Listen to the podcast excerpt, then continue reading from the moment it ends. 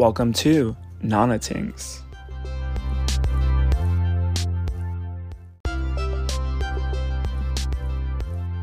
I wanted to make an episode today about the topic that everyone's talking about right now fear of missing out and you know what normal looks like with i wouldn't say post covid because covid is still happening but you know post vaccination and, and post like lower cases and i'll say like that right and i know personally covid has taught me that i like my introverted side to come out and i've gotten used to a year of staying in or like socializing here and there and you know personal space and I don't know. There's just so many things that like I prefer doing now that I didn't always prefer, such as like wine nights, hanging out with my cats. um, you know, and and I think as we move on, we need to remember like people died from this. Like partying's you know fine, like getting back to normal. Like I'm not saying everyone should be cooped up, but you know we should remember what happened last year, right? And we should keep that in mind, and we should be thankful that we're alive. But yeah, I, I wanted to interview some close friends of mine and really talk about like their experience of going from being free in 2019 to being at home for a year to now being free again. Like I want to go through where are there any triggers of anxiety? How do you feel? Do you like crowds? You know, did things change? Did, did you learn about yourself in a year of quarantining? And I know personally, I mean, I can attest to this, like all my podcasts, my books, I've talked about this, so I'm not going to get into so much myself. I'll talk about more my story in the interviews that I have with people. But I know personally that my introverted side has come out more, and I'm very happy with that. And I got to really learn about my own demons and my mental health issues, and I got to write and be creative, and really just learn that, like, certain things like I don't like doing drugs, and I don't like drinking a lot either, and I like intimate hangouts, and you know, I there's just so much to learn about myself as well. So I'm really excited to talk to these guests and see what they learn about themselves, and hopefully the listeners can you know, see if like anything resonates with them as well. So stay tuned and enjoy the ride. With things happening so suddenly and abruptly, I know this can trigger a lot of mental health issues, especially anxiety. I put some hotlines in my description in case anyone feels the need that they have to speak to someone. There are a lot of trained counselors that are working for these organizations, such as the Trevor Project, which the number is 866 488 7386. They are here to help. Um, I know personally that I've had anxiety and, and certain certain like indifferent feelings about things opening up and how fast it is. So they are here to help. Also, if it is an emergency, please dial 911. Okay? Much love, and I wish nothing but the best for everyone.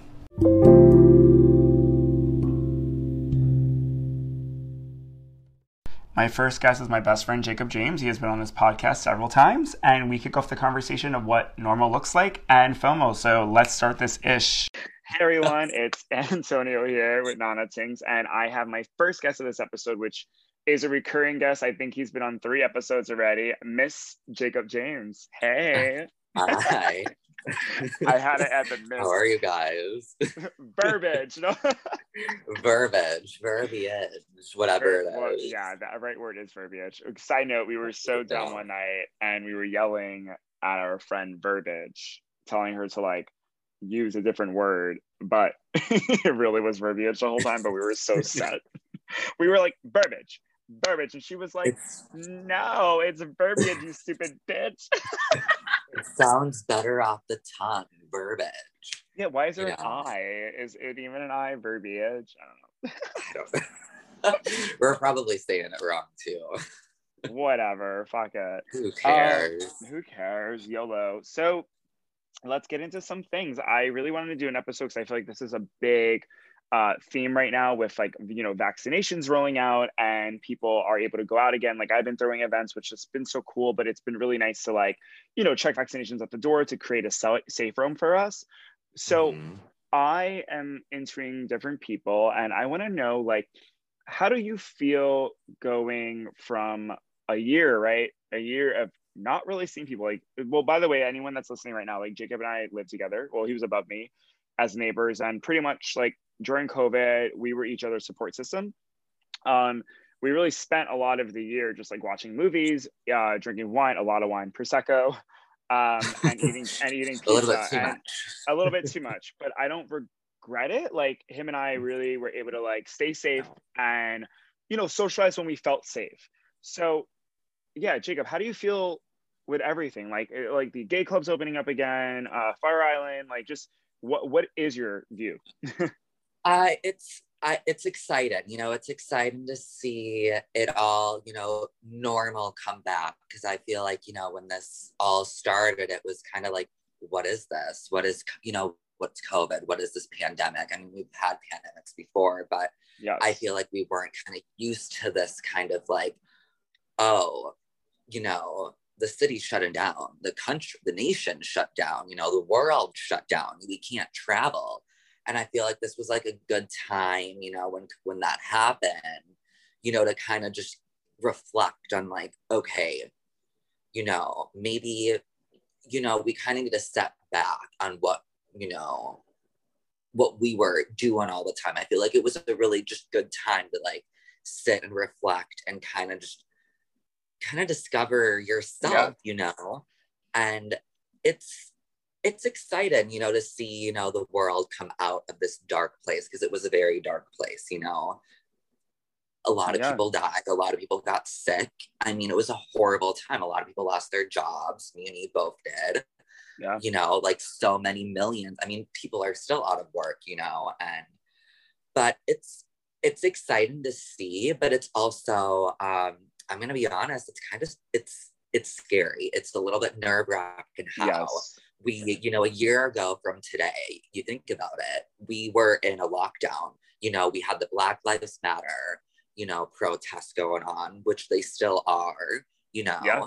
um and we were on this lockdown. Do you remember that? We were had this 8 p.m curfew and if you were not home by 8 p.m you basically were going to get arrested. Or base you know you it was terrifying. It was we in our lifetime you know, never experienced that. And now we are coming out of this, you know, place where it's like, oh my gosh, you know, I feel like people have forgot like where we were a year ago today and how it's just it's how do I want to say it? It's just it's I guess it's kind of scary to see how everyone is just so they're just able to go back to what life was before this, you know. I um I absolutely agree. You know, I when we were in Fire Island this past weekend, I actually mm-hmm. had a mm-hmm. conversation really quick with someone, and he was like, "Yeah, can you believe that like thousands of people died, yet some people are just partying on?" And I was like, I had, you know, I'm human too, and I had to take a step back and be like, "Wait, fuck, like, yeah, not even thousands. Like, didn't we hit a million? Like, there were." We had was, like a hit a million. Like, like you know, it's it's bad, and like yeah. it and then it's also one of those things like you know we're we're animals at the end of the day we get conditioned when we're younger right spending a mm-hmm. year inside sort of conditions you to like be used to that so i'm personally going through a shock sometimes where like i don't know maybe it's because i'm more introverted these days which i think covid sort of like took it out of me in the sense of like I got so yeah. used to just having like you like you and I would just like sit and drink wine and like it for me that like that was my Friday night uh-huh. right and like I yeah. didn't. I don't mind it now, right? I I mean, I had my own depression moments like this past January when it was like fucking cold in New York and we had nowhere to go, but it, you sort of get conditioned in the sense of like being used to just talking to your inner clique and not being around people. And now I'm in a shock where if I am in a group of 150 people, sometimes I'm overstimulated now, and I I don't I don't know if it's uh I have to get back to socializing or if I just want to limit my socializing now. Like, mm-hmm. where do you mm-hmm. stand on that? You know? It's you know it's hard. You know me. I feel like I've always been very introverted. Like which I respect that. COVID, yes. You know I worked. I worked so much. So going out for me was like, mm, I want to go out, but I also you know I have to work. I have to do this. You know, um, it doesn't really.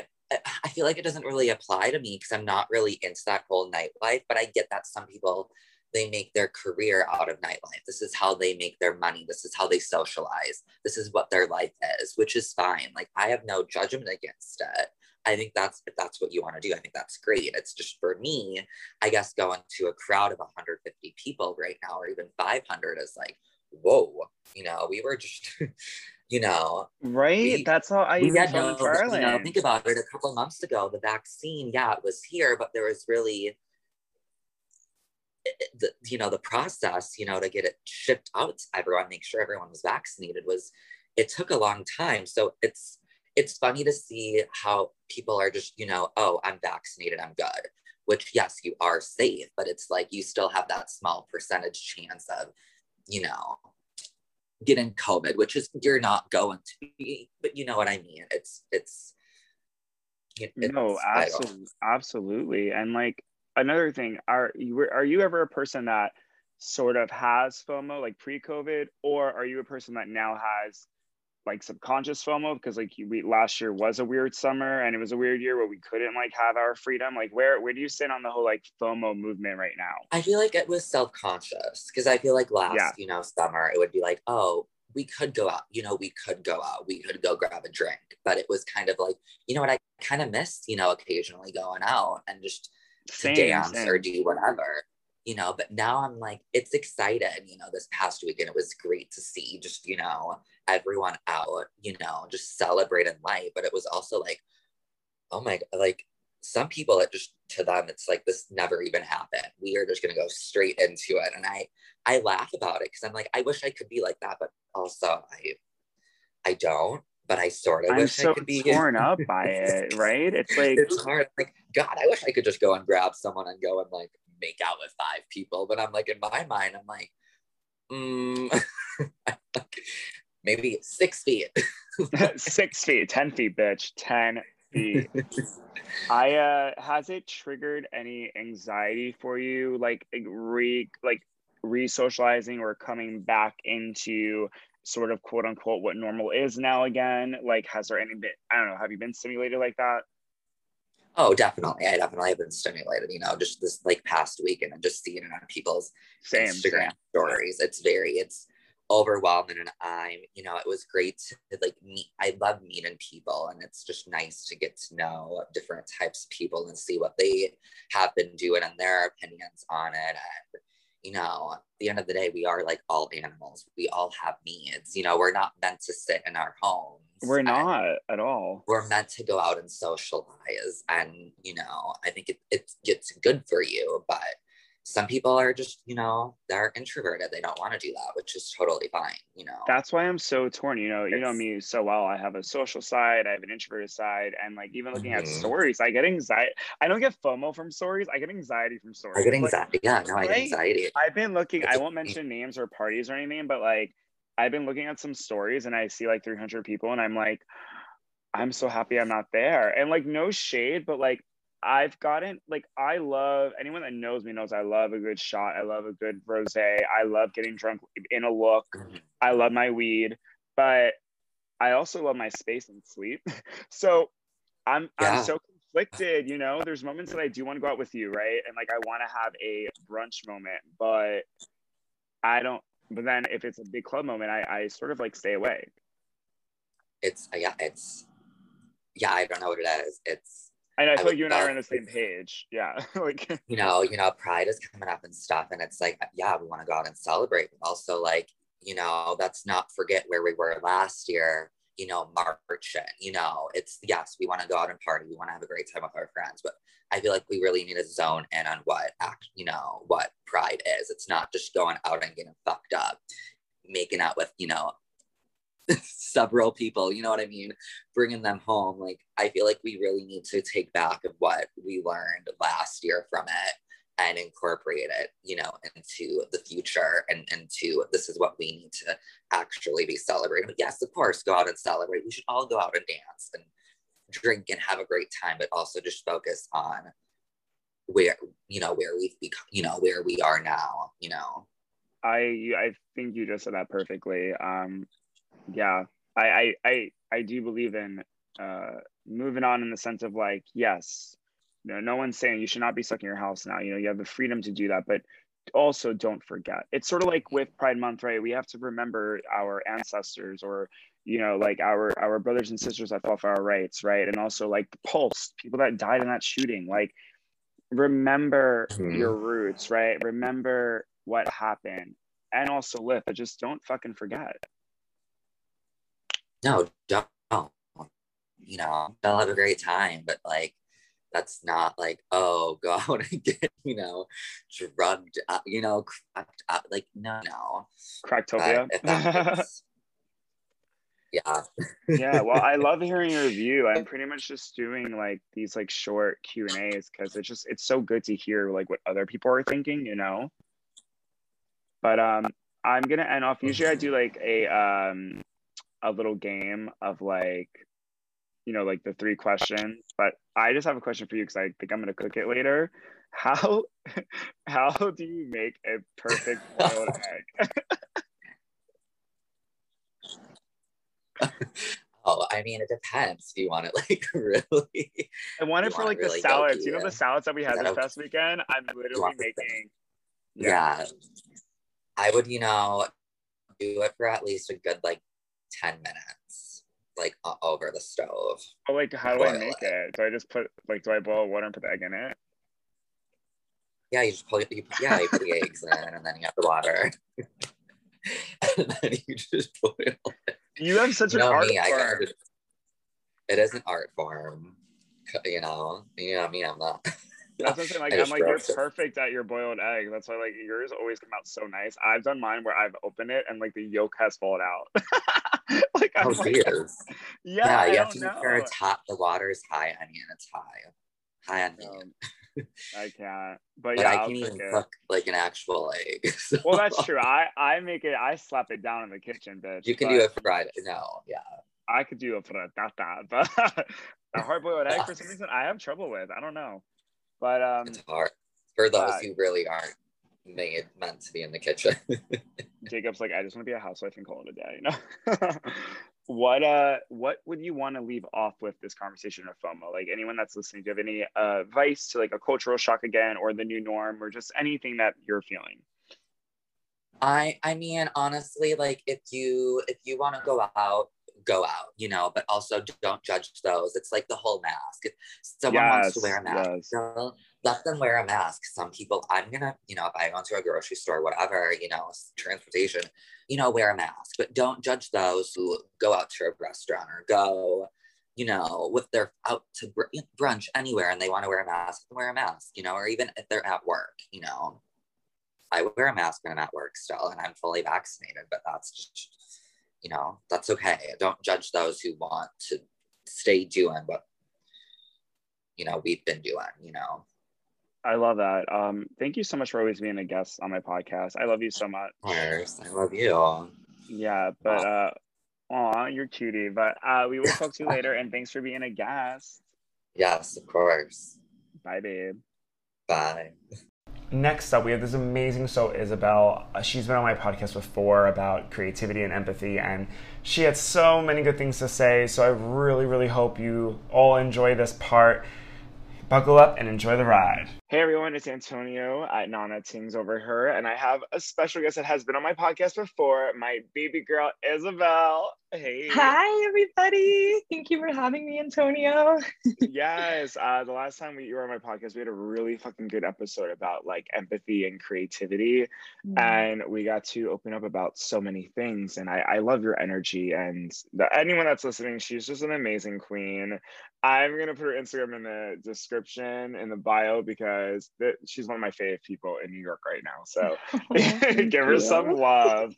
and I feel like you have such a good insight on uh, sociological like cultures, and you're just really in mm-hmm. tune as a human.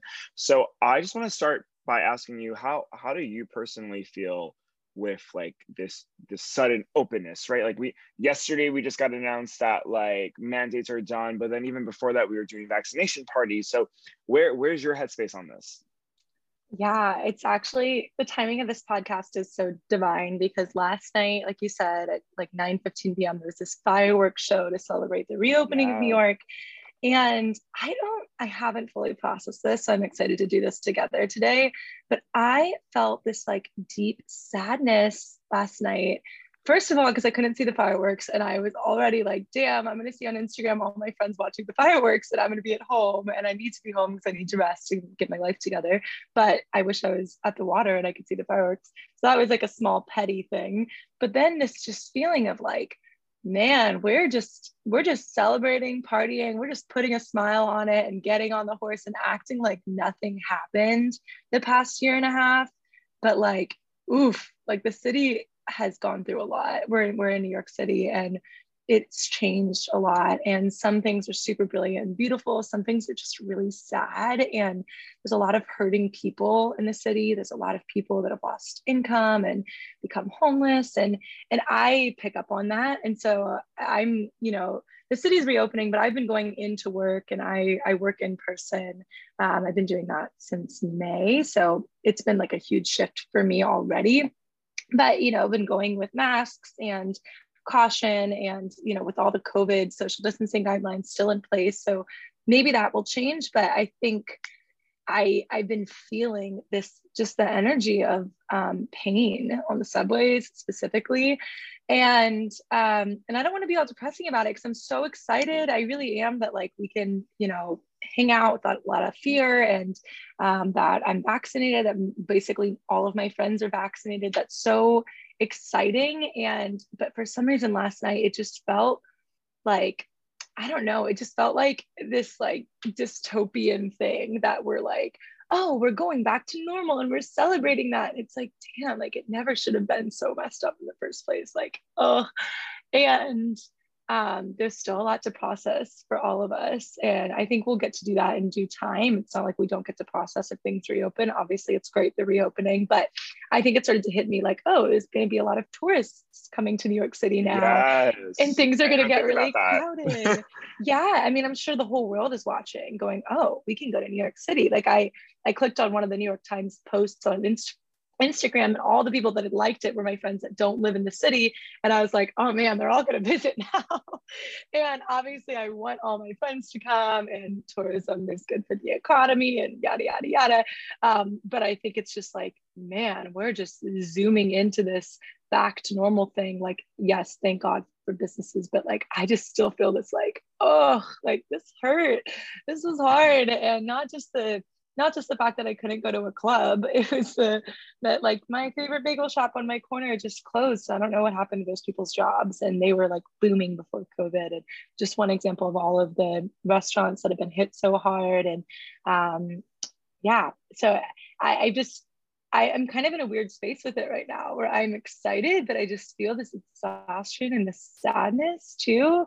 And I'm figuring out how to kind of process all of that and still like love on my city. I was going to post something about it last night and I didn't even have words. I was just like, I'm just going to share New York is reopening and I, I don't have anything to say about it yet. But um, yeah, so we're kind of we're in a mixed bag here. I'm happy, I'm sad, I'm excited, I'm scared. I am um, all yeah. of it too. I this is why I you know you're right. This podcast really is perfect timing, which I didn't even plan it to be this perfect timing. I literally brought it up on my Instagram two weeks ago. and was like, let's talk about it because I'm with you on this. So it's feeling like a cultural shock to me. So mm-hmm. remember how a year ago or a year and a half ago at this point we went on quarantine and it was a culture shock. Like people were. I remember when COVID like was breaking out all over US and especially New York when we were like shutting down fully that I couldn't sleep my schedule was off. You know, we both were working for the same company. We didn't have to go into work. It was one of those things where I was like staying up till four in the morning, but then getting up at like 1 p.m. And I felt I was just discombobulated. And that was a culture shock. But then we're we're animals at the end of the day, right? We get conditions. I got mm. used to being by myself. I got used to my introverted side coming out. I got used to intimate moments with friends where it's three of us and we know we're COVID negative and we're drinking wine. Now yeah. that it took a year to get there. Now we're going back into pre-COVID times. And I'm like, right. wait, I just got used and acclimated to this lifestyle. Now you're putting me this way. So my, I, I guess my psyche feels like a roller coaster a little bit where I'm like, mm. I don't know. I went to Fire Island last weekend and, and you know, with, with the vaccination, you could have full capacity. And I went to a party that there was, there had to be almost 300 people. And at one point I panicked. I, was only there the first two hours where there was less people. And at one point at one in the morning where I couldn't even move to the bathroom, I would get shoulder blocked. I was like, I don't miss this. I was like. I want to go home. And I went home and watched Netflix at one in the morning. it's like, yeah, I don't know. I, I'm right. so lost to be honest. Something I've, yeah, something I've been thinking about, and this is with socializing and also just kind of like capacity wise like before the pandemic i was doing the most of the most and i was like i was working probably 50 hours but then on top of that i was so freaking social and would like every night was doing a new thing and was never ever home i would all my routine was getting home after 10 p.m. when my roommates were already in bed and then leaving before 7 a.m. before they like left their rooms. And that was so normal for me. And granted, I was like tired a lot. Um, or like it definitely took a toll on me. And I don't think it was altogether healthy. And I learned a lot this past year about resting, about taking time for myself, about how like having a night off is great and just going home after work and going to the gym and being home like that's normal for a lot of people but it was something i really learned um, especially 2021 2021 has been really sweet for me and i've gotten to like really do some self-care and self-reflection and i enjoy myself like you said i'm such an extrovert but now i'm like ooh like this is the secret sauce is like being in my own energy enjoying that being comfortable and healthy um, but now that we're going back I realized that my capacity is lower. Like I used yes. to have this really high capacity for lots and lots of different t- personalities, lots of people around me, working, hanging out, going home, and do even when I was a student, like doing homework and like just continuing, like it never stopped. And then I would like sleep for six hours and get up and do it again. And now my capacity is just a lot lower maybe I'm just getting old, but also we've been like, we just slowed down so much this past year that now, like, I, I think I have this pressure I put on myself of like, I need to rev up and do what I used to do. And then I just hit a wall, like you said, like that moment of like, this is too crowded. I'm going home. Like I resonate with that.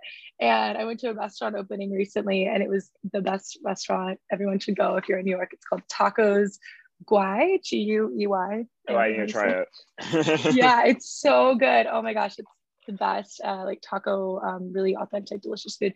Um, but it was fun and the food was amazing and I had a really good time. But I also just felt this like moment of like disassociating where I was like, I think I just need to go home and be myself. And eventually I listened to that and I just was like, guys, I'm gonna go get an Uber and like left. But I yeah, it was like I used to just kind of get like get lost in the crowd and like throw myself in and that was like ride those waves and like not really know what's like going on deep inside me but then i would kind of get home and have the scaries of like oh now i'm by myself and now i just have this like real comfort by myself you know like i don't know if you've ever you're that. yeah you're saying everything i'm saying like so you're a little bit mm-hmm. a lot of it actually younger than me but you know, I was working for dating apps and I was Miss Social Queen before COVID. Now, you know, you always saw me out too. And there's a moment where my capacity is lower too. I yeah.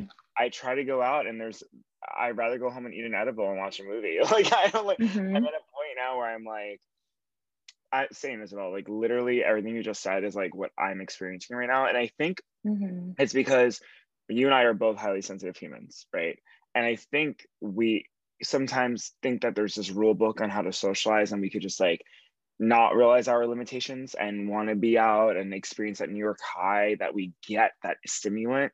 But then I think COVID taught us like, no, like it's fine to stay home and like wear a face mask and watch a movie or cuddle your man mm-hmm. or like play with a cat or a dog, you know, like calmer yeah. experiences of life. And I'm at a point where I'm like, I need to be more selective on my energy choice right? Like on who. I share mm. with. And also like there are fucking toxic people out there. And there are energy vampires. And I I've learned that like before pre-COVID, like I was allowing myself to share a space with people like that and I would go home depleted. So yes. It's oh my gosh. Yeah. Yes. This just recently I was with someone that um I was like, wow, like I used to not notice this before. Like I used yes. to really just think like like I'm just going to show up for this person, show up for this person, everything else. And I just felt like I put up a really strong boundary where I was kind of like, yeah, this is the end of my support. Like now you get to go see a therapist, and that's going to be so exciting. And like I love you and goodbye. and like not goodbye, like you know. But I I just definitely felt myself like it wasn't even this like whole battle of like, oh, do I do I get out? It was just kind of like, oh no, this is where I set a boundary now because I don't do this anymore. Like I don't give all of my everything to support a person and like um, different. We're, we're back onto our energy talks from our first podcast, but I know, um, no, I, um, but this is good. I, I, I want this yeah. conversation because it's something I've been having sort of like a difficult time expressing. So not mm-hmm. only is it the mm-hmm. FOMO and COVID, it's also an energy thing. So I'm really happy that right. you're, you're, we're discussing this right now because it, I've had my eyes open so much in the past six months where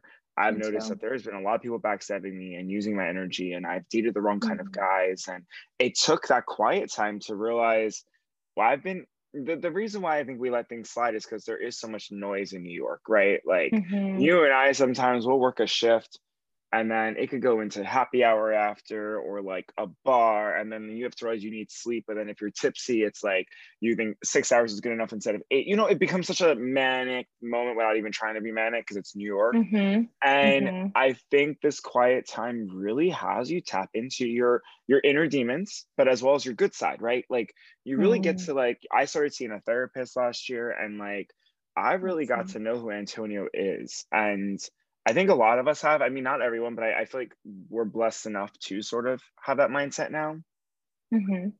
Yeah, I love to watch you blossom this fun. I mean, you're always being so creative, and I've never known you to not. But it's been really cool to see you just owning who you are and being who you are. Like I loved your video last week of like, this is how you say Liranzo. and I was like, oh, go off, Antonio. Like, yes.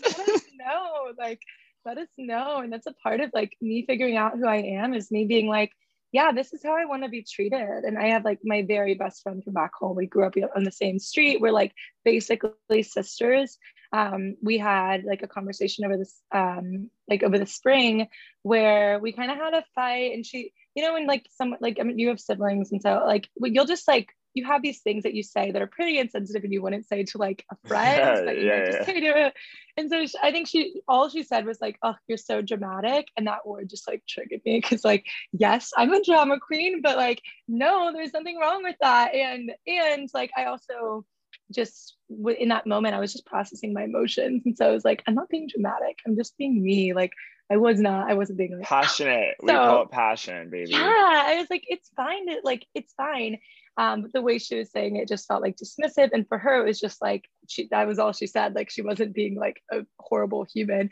Um, but I like, I felt really proud of kind of the way that I processed it. Cause I was just like, I like don't, um, I'm not okay with people just kind of like throwing out blanket statements about what I am and who I am when like I know that's, that's the worst. who I am. Absolutely. Yeah and we had a really good conversation about it and it was like really healing for our friendship and like i kind of just let her know like okay maybe that is just a specifically triggering word for me i don't want you to use it. But i'm realizing things like that and, and things like watching you on your journey too where we're just kind of like hey this is who i am this is how um, you're gonna respect me or not like and then you know you don't need to be in my life but um, that that type of stuff is really powerful. And i for that i'm really thankful for all the time i've had alone to process and to just just like yeah figure out who i am. I've also been in therapy and my favorite thing um, i feel like the question like who are you is is like looming over all of our heads all the time. And in existential moments it'll be like this really big like who are you and my therapist helped me to reframe that question a little bit to do you like who you're becoming? And I love that oh, because I love I'm that. becoming this person that I really am interested in and I really want to keep exploring. And it's becoming, it's not set it's not like who you are today does not have to be who you are tomorrow. And you know like we're becoming always. And that helps me because i don't have to land in some perfect new identity just to prove that i'm not who i was a year ago. I'm becoming something that i'm really excited about and that i really like.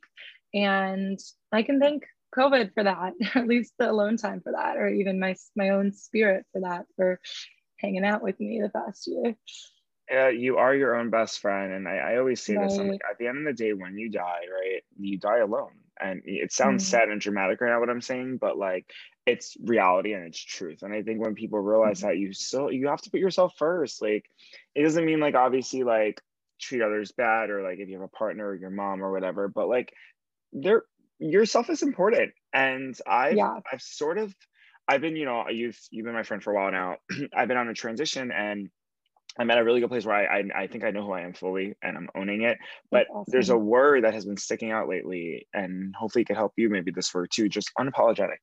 And mm. it's just owning who the fuck you are, right? From your demons to your good shit to your spirit to your mission on this earth as a human. Mm. It's all your entities, and we are always growing. Like your therapist said, like are you becoming you know like what you want to become or are you liking what you're becoming right and like it's owning it, baby. And I think you're doing a really good job at that. And that word, that word's strong, unapologetic. I think it's mm. it's something that can help anyone, whether you're a woman or queer or just anything that any one of us that are, are struggling. A, and B, if you're just owning who the fuck you are.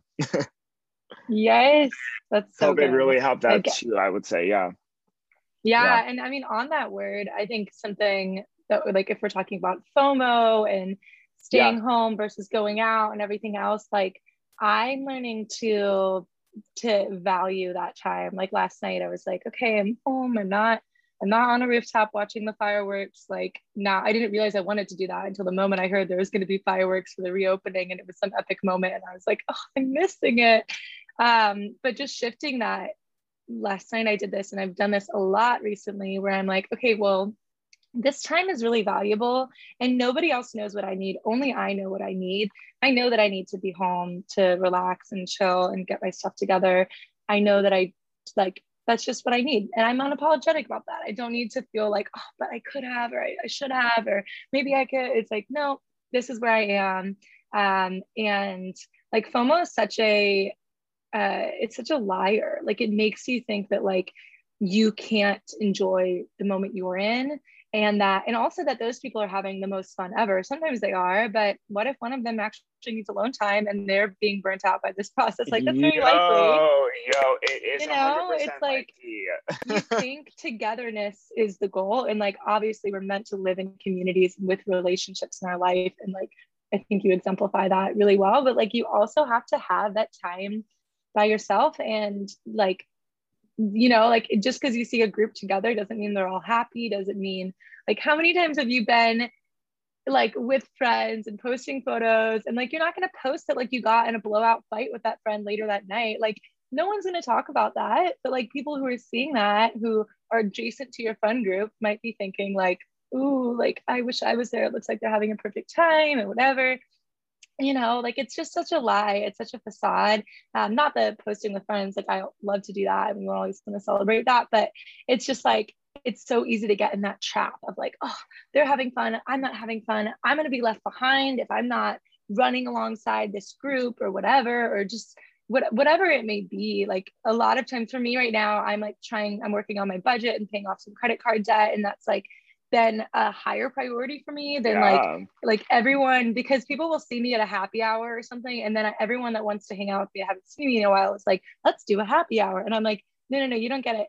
I want to do one happy hour like every couple weeks. Like I'm not trying to do it all the time. I know that's what you want to do because it looks fun with me but like I got a budget. So I'm doing a lot of like little Trader Joe's park picnics or just like moments oh, on I love that, rooftops yeah. or yeah, just things that are like more affordable. I can spend like 20 $30 instead of like 60 $70. Or like a brunch just, that's like 55 I'm over it. Right. I'm like limiting my brunch expenses. I'm like, it's fun, but it's not something I can do all the time. But it feels like every night of the week. And now that it's summer too, I get on Instagram and everyone's like cheersing these expensive cocktails. And I'm like, dang, that looks so fun. And I could totally use that to unwind right now.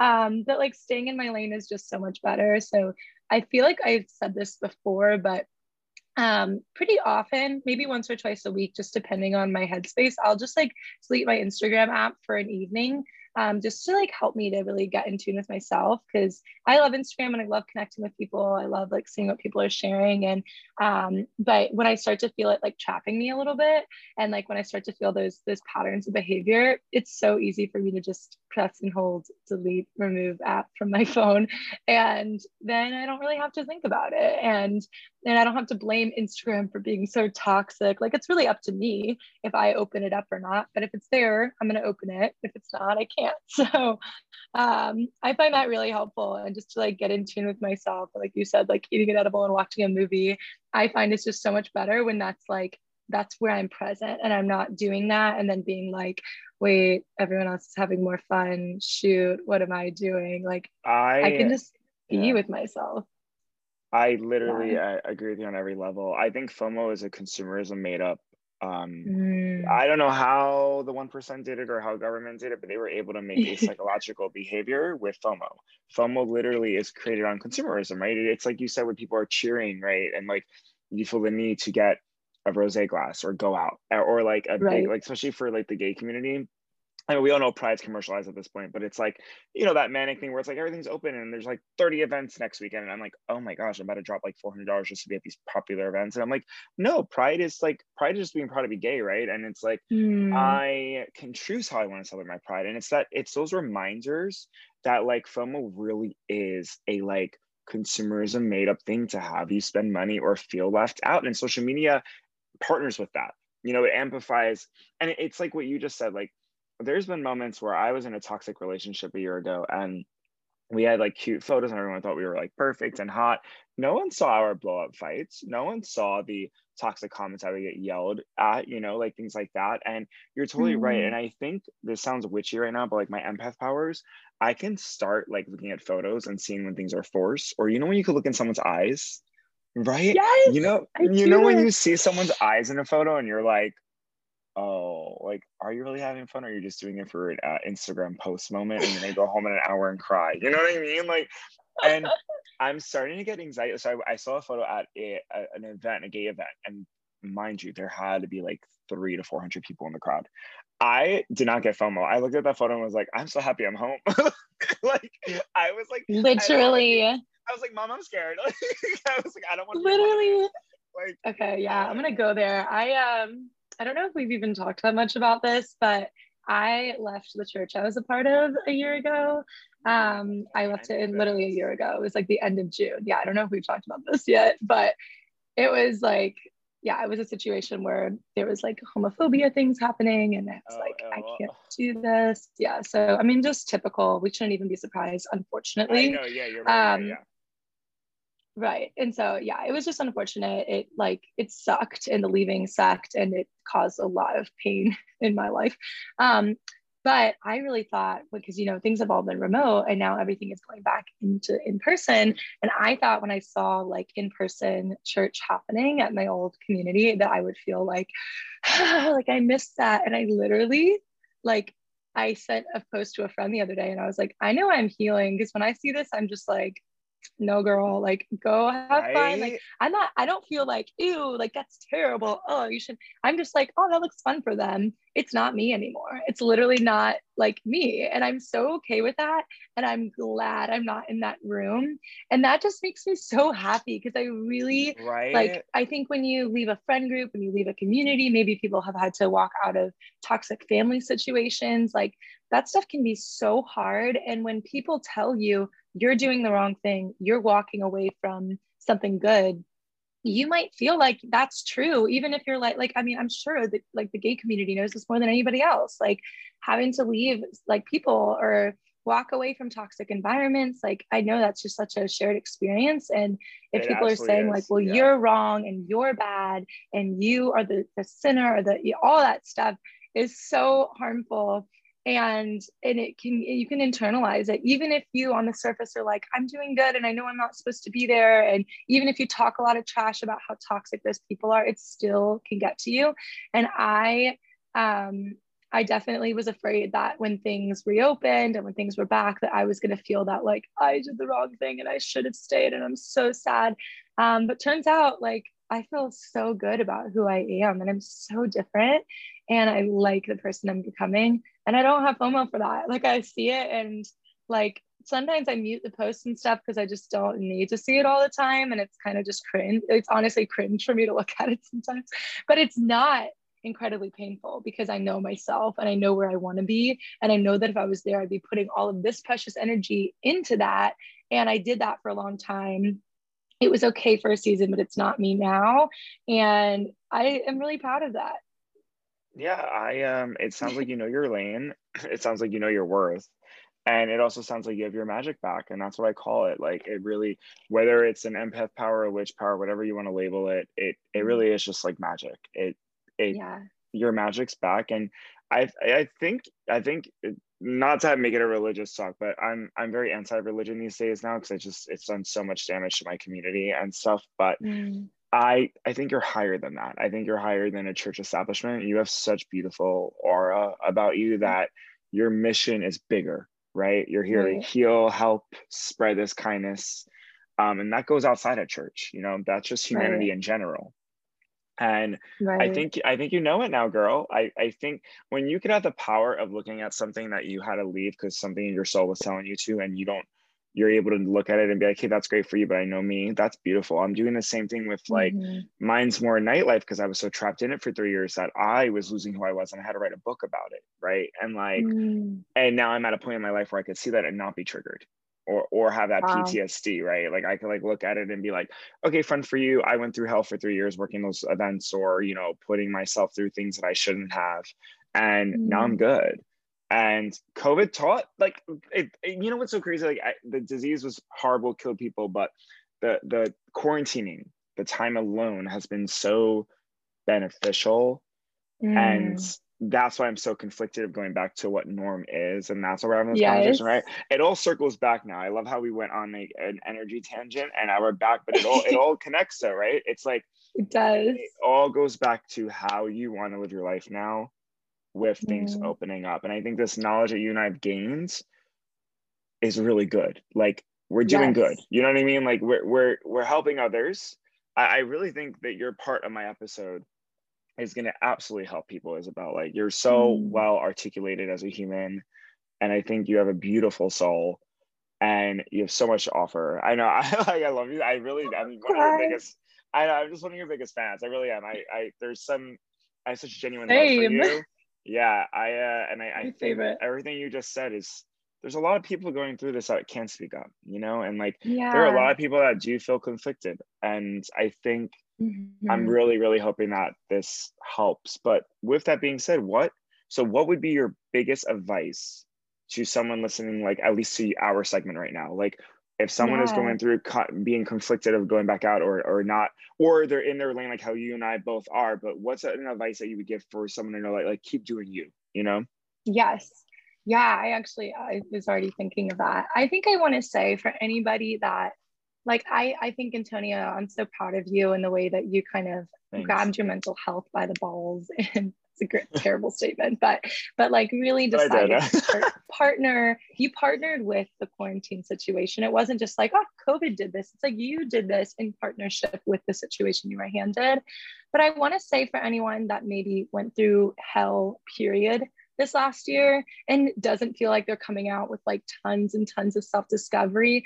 I'm sure there's things to draw from that, but I just want to say I see you and it's okay if you're just really hurting and if you're just like, damn, if you lost family members, if you lost jobs, if you lost dreams or careers or whatever that is, like that is so real and that deserves just um, that deserves attention, that deserves um, weight and in a moment.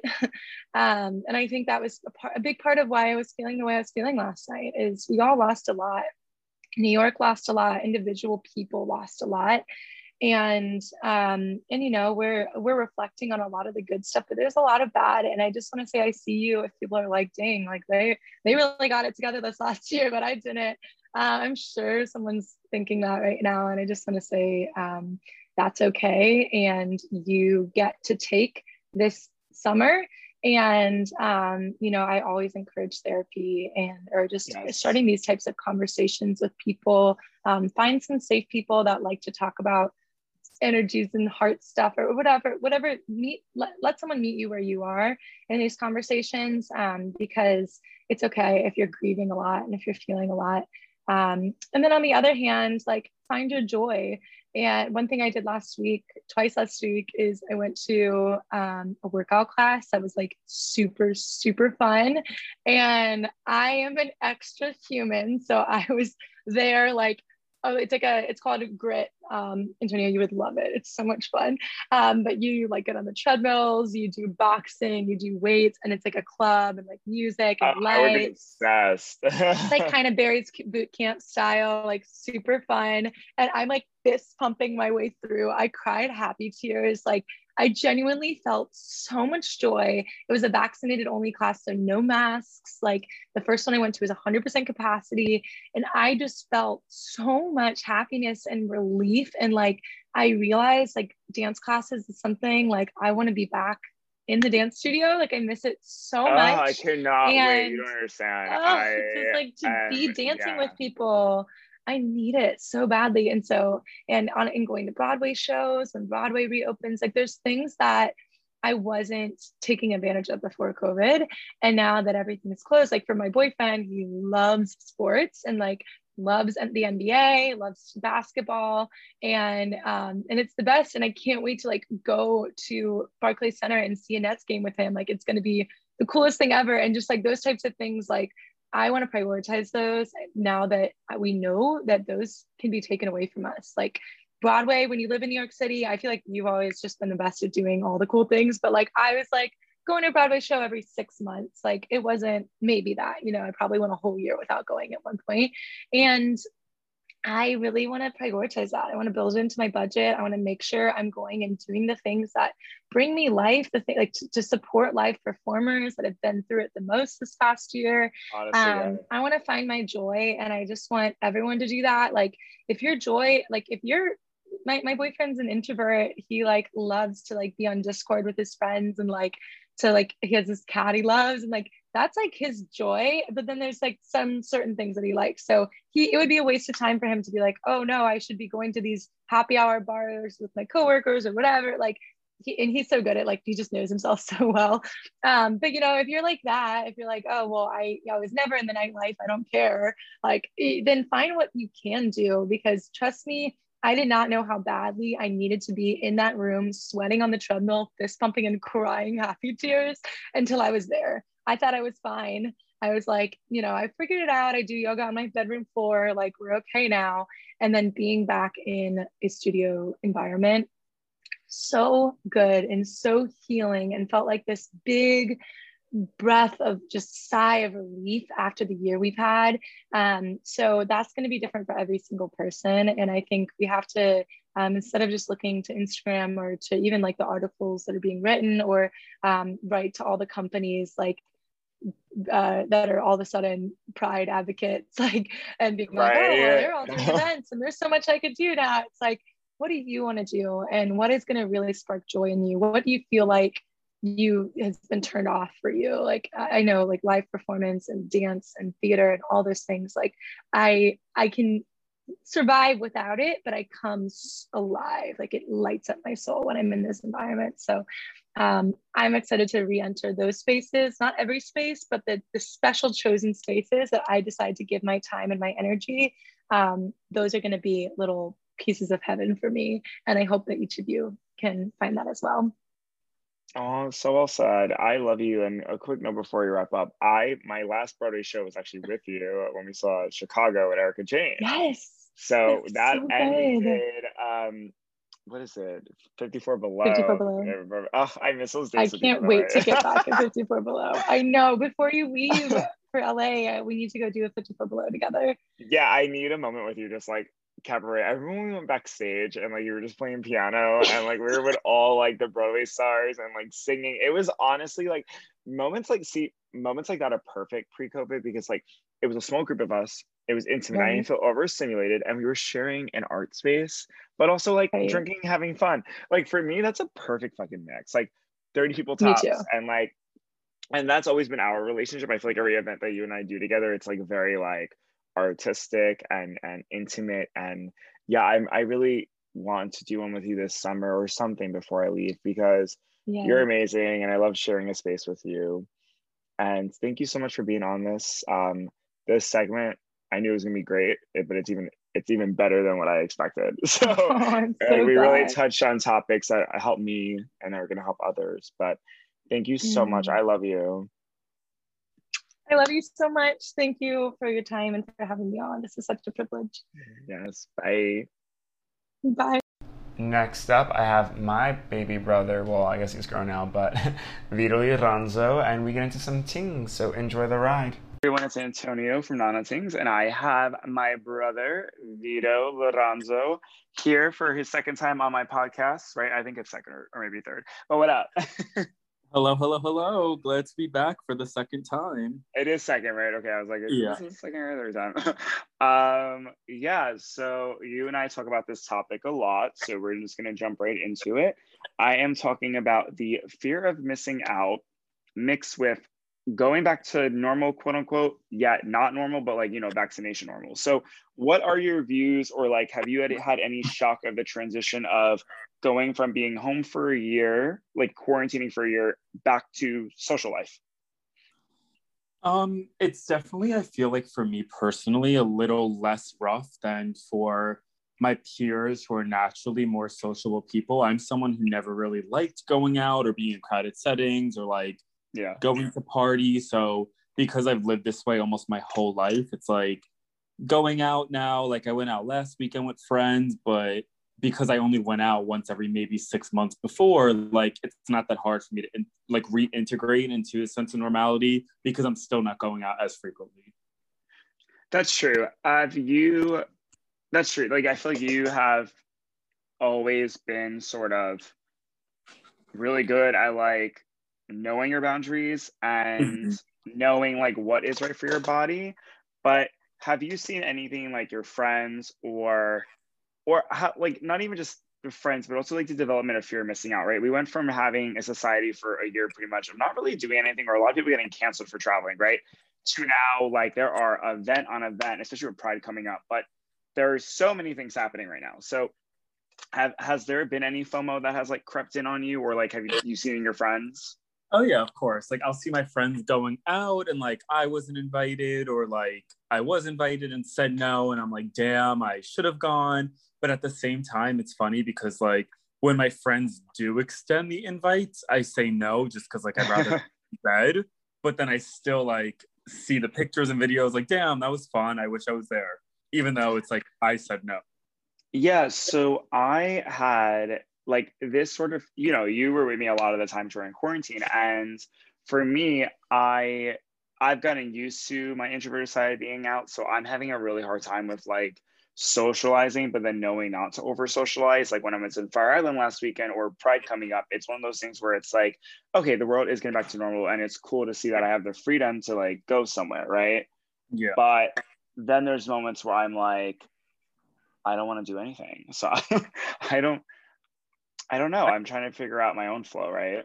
I've definitely seen an interesting mix in people. Like I have friends who I'll talk to and they're like, I've been out Monday through Sunday and go out every day to compensate for what they missed out on during the pandemic. Yes. Like, you know, hot girl summer, the world slowly opening up. Like I haven't been out in a year and a half. I'm going to go out every day of the week. And then on the other hand, I've also seen some friends who were like, oh, it took for the pandemic to wake me up and realize I'm much more introverted than I once was or once realized I was. And like, I don't like being in social settings as much as I used to think I do. Like, I used to force myself to go out to be a part of a certain social scene or have fun, but not having done it for a year and a half, I realized I don't like that. Yeah, that's that's pretty much where I'm at. I've done a lot of self work and you know I've done a lot of a lot of yeah pretty much just like through my art and with therapy and stuff that I'm I'm at a point where I'm like you know what? COVID taught me that I don't need to have like there's there's no rule book on how to socialize right? And I think pre COVID it was just you know the city is the city right? It's a little manic. It's always going to be like go go go go. But I'm seeing like how you said the first part of your friends where they're they're trying to make up for lost time right but right. the second part of your friends or where I'm at, where like we've learned that like there is no rule of making up for lost time. You don't need to kiss 30 people on a weekend or like go to six events. It's fine if you talk to one person and have a wine night and then go to a chill bar. Right. And I can I definitely agree with that. Like you saying you did a lot of like reflecting and growing on your preference for social situations and like going out and like I can say that that's one thing in COVID. Like I don't like going out, but like having been pent up and like isolated for so long, especially living alone, I feel yeah. like in the pandemic, I gained an appreciation for social social situations much more than I had before. Like now, if a friend asks me to go out, I'm not like, no, let me lay in bed all day. I'm much more receptive or open to possibly going out as to where like before it was always an absolute no. Yeah, I, I feel like this is why I sort of wanted this this kind of podcast with so many people on it because I really think it is per the person, right? Like someone like you that already was a introvert pre-COVID and during COVID, like you have an appreciation for socializing. Someone like me that was uh and like I've always been an, extrovert introvert, but someone that like ignored their introverted side, I needed that year to be like, yo, I've been ignoring this for years.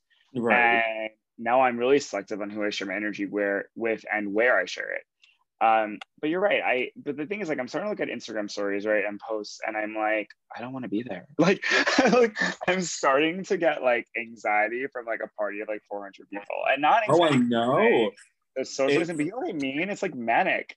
it, it's crazy. Like I do get FOMO when my friends are like doing a wine day or like a champagne day in Central Park or like going to brunch together or a light little like party or bar at a club that's like 50 people like oh cute i'd like to go out and dance. But when i'm seeing these instagram stories of like these full-fledged like 500 plus people parties that out of nowhere are happening again i'm like well that was never for me but i'm like i if i see a group of friends going to them i'm like i do not wish i was there. I do, I do not have any fomo like have a good time there but yeah i no i feel you. I, I feel like my fomo i don't get fomo um with that at all. Like yeah. I, you know, pre-COVID, I would think I would get FOMO with that, right? But to be honest, now I'm at a point where I'm like, mm, I'm I'm good.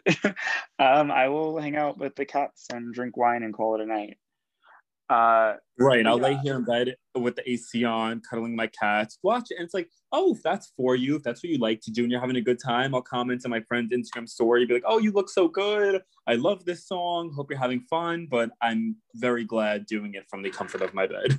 Exactly. You know what's good for you. Yeah. So I, I you know, I guess it's just pretty much that adjustment, but I'm glad you're able to like appreciate the socializing and at the same time you still know your limits which is like really good and, and it's also crazy to take into account the financial effect that has happened since the world started opening like i went from spending no money because i would mm-hmm. not leave my mm-hmm. house and now like one night out i'm I, I, try to take the subway as much as possible but like sometimes i get lazy and like $30 uber to the bar $40 in drinks at the bar $30 uber home and it's like $100 on one night like Absolutely oh, the city not. is so expensive, and so is Fire Island. Like a, a meal could be twenty dollars, and same. Uh, it's so you're right. You go from saving to like, what is happening?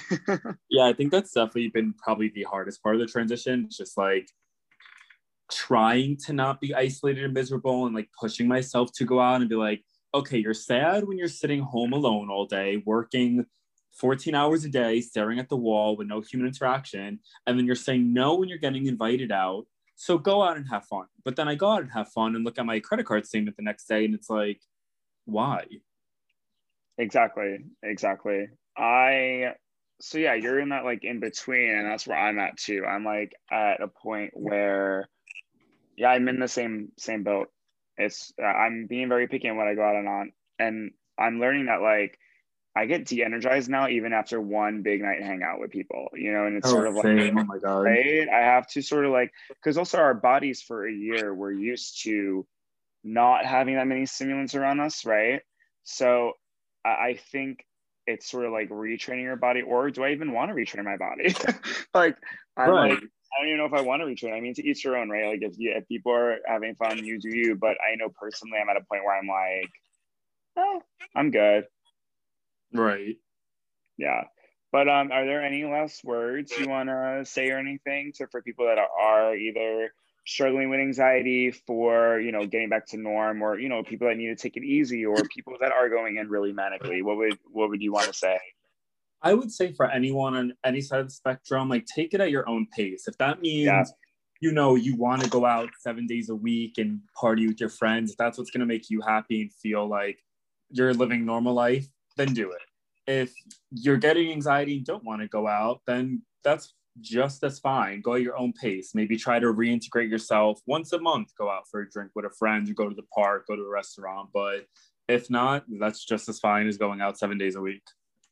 I love that. You know, now that's a common answer with uh, this question that I asked. I think everyone so far on my podcast has said, like, yeah go at your own pace and you know mental health is really important so well said i i fully agree and i think yeah people just have to figure out what works for them but don't throw that pressure it's dangerous so mm-hmm. it is yeah but thank you for being on this podcast as always um and i will see you very soon yeah thank you for having me All right. Bye. Bye.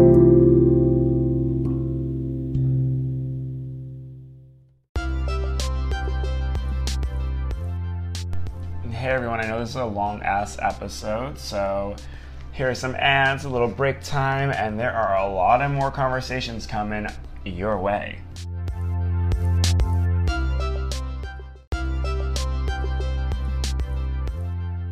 Don't forget to check out my new book, Antonio's Return, available now on Amazon and at Barnes and Noble. It is an amazing book that talks about my journey of approaching 30 and it has a lot of astronomical uh, themes involved and I would really love if you all could check it out. It, it means so much to me.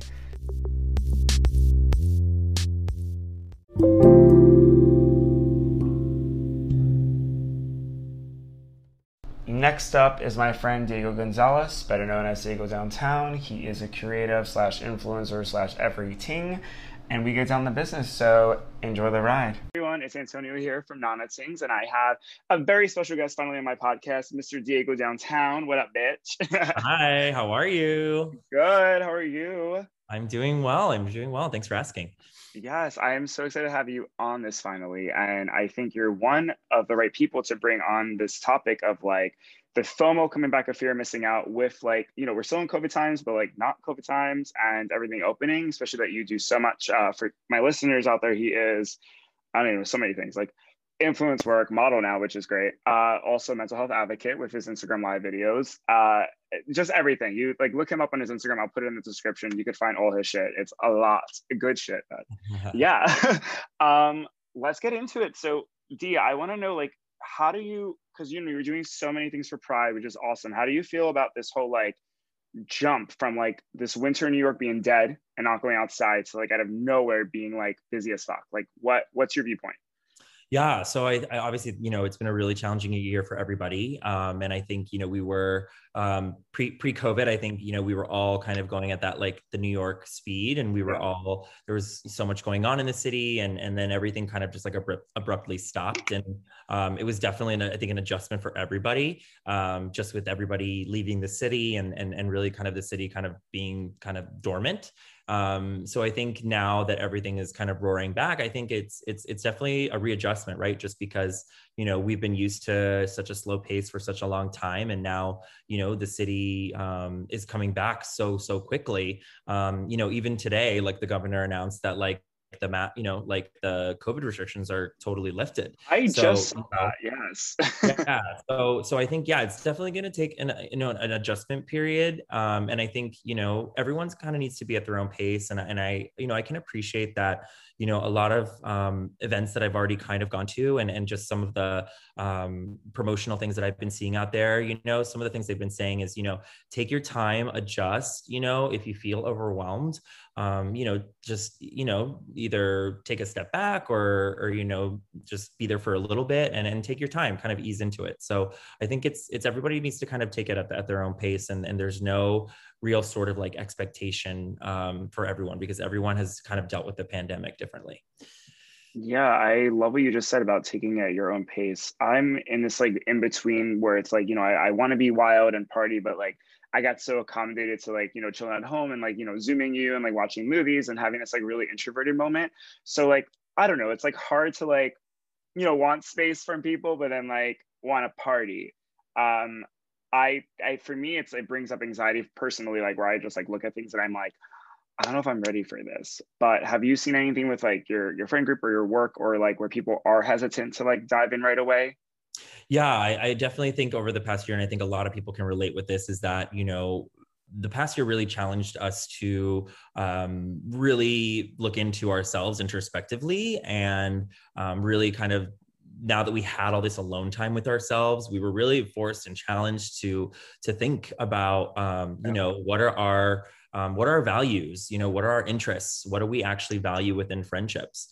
And so you know over the past year you know unfortunately and fortunately i've i've lost friends and i've gained friends. And so i think that um, you know this year again like it really challenged people to um, think outside the box but also um, you know really be there for people because you know just as i mentioned before when we were chatting you know everyone's kind of um, dealing with it differently. And i think everyone now is is also kind of like figuring out who their who their real friends are who is really there for them during the pandemic um, and you know who's good for my mental health? Um, and and who's really um, not you know isn't toxic. And so i think that that is something that over the past year i have definitely um, taken a lot more i've had a lot more awareness around it um, and and just valued it way more than i think i ever have before. Because um, the, if if there was any year of my life where i've been challenged to think emotionally and think again introspectively it was this past year yeah, absolutely. I mean, you and I have so much history together, and I love to hear that personally. I same, right? I went through a year of losing friends, ups and downs, and I challenged myself with writing because uh, I had to learn about my own mental health issues and my anxiety disorder. And I think, just like you said too, I it was a year that was emotionally challenging, whether it was friendships or relationships or just fucking self shit, right? Like just being home in your thoughts. And that leads me to talk about also your mental um, advocacy right now on Instagram. I love what you're doing weekly, where you have a guest and you go through everything on Instagram Live. So tell me, like, what, like, was this a COVID moment where you were like, yo, I want to start doing this for the community? Like, yeah, give me all.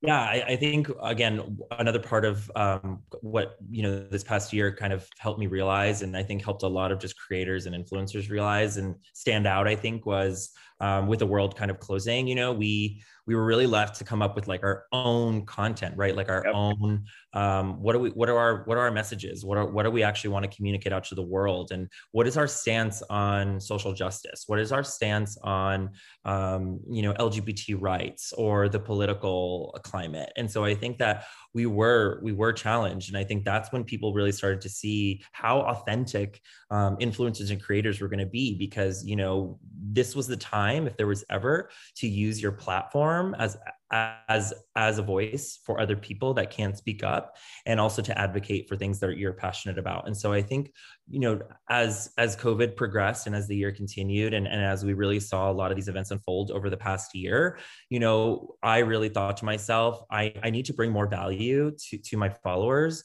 I need to add more than just pretty photos and and product placement.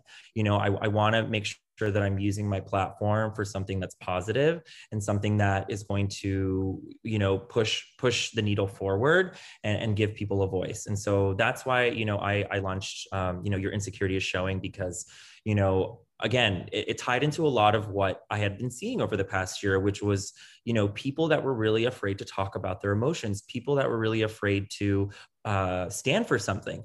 And so, you know, I wasn't going to be one of those people. And so I wanted to say, okay, I think I, I really want to launch the show. I, I want to do it. I want to be a platform for, you know, these advocates, these, these, these change makers, these, these movers and shakers to be able to speak about the work that they're doing and, you know, how they're doing it and what their experiences have been like because i think that we all at the end of the day experience insecurity and you know we all have our challenges and, and we all have these things that we struggle with. But i think the more and more that we talk about it and the more and more that we use our platforms to um, grow and speak about these things more the more awareness we're going to bring to all these topics. So that was really the reason why i started and launched the show I love it. I think you're doing a great job. Um, and I, I think we, I, I also, yet again, love what you said about the creators and, you know, an authentic level. And I, something similar that I try to do, right. And I, I love that you're, it, it does change the game. You know, when people start seeing this, they're going to hopefully, right, be inspired and, and it motivates to other creators too. Because I'm totally with you. I'm so over like consistently superficial shit or people that like, want to say they're opinionated, but then like don't even send for anything. I I don't know. It's just not my tea but how how's like the feedback about it? It seems like it's going really really well and like i love the guests that you're having especially like ruby for example and then you have aj today right? You have a, him as tonight. um yeah i how yeah how is that? Like what, what's the feedback you're getting and like how's everything going with that? Yeah, it's been honestly really great. I think, um, you know, somebody actually asked me that on one of the shows, and and you know, it's been great to hear some of the feedback. You know, now that I've been, I think I'm five episodes in, you know, just about people that have reached out that have said, you know, I'm really happy that we're seeing another side and another layer to DA, and we're seeing. I agree. Um, that you know you want to have these conversations and that there you have there's more there's even more depth to you and you know i've had people that have you know unfollowed me that have refollowed me because they're like now you're giving me value right? You're giving me a reason to want to tune in and want to follow you. And so i think that that um, speaks volumes to me because you know I, i'm creating now content that um, is useful for people. And it also is useful for me because um, the show has been a learning experience for me as well. Uh, just as much as I wanted it to be a platform for others, it's also been um, a great learning experience for me to be able to hear from some of these people. Um, and, and I think the great part about it too is that I'm able to feature um, people from all kinds of backgrounds, right? Like I featured a confidence coach, um, I featured a drag queen, you know, I featured somebody that was a content creator who was dealing with like sexism and oh, wow again you know talking about different things you know and I, and I want to be able to also challenge myself to think outside the box as well. So you know again it's it's really about showing people um, just the different environments that that we we're dealing with as lgbtqia plus people and in, in the community and the challenges that we're facing and, and things that we're seeing out there. So um, yeah I'm excited to see what else you're gonna do. I mean, I feel like you're evolving so much, and it's it's really nice to see. And it, not even just creating that, like you're modeling now and doing more of than just like a product placement thing, right? You're getting really into the groove, and it's it's. I could see that you've grown from 2020, and especially you've used that time of being alone to grow.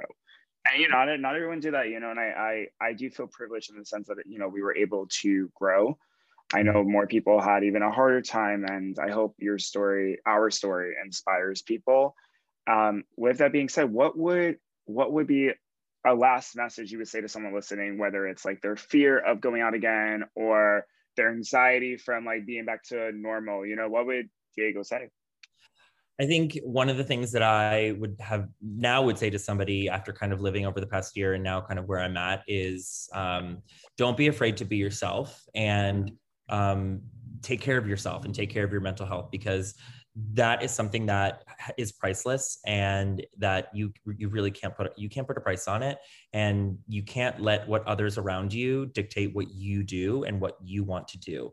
Um, you know if, if, you feel uncomfortable in a situation or you do feel um, overwhelmed it's okay to take a step back and it's okay to go at your own pace kind of like what i mentioned at the very beginning.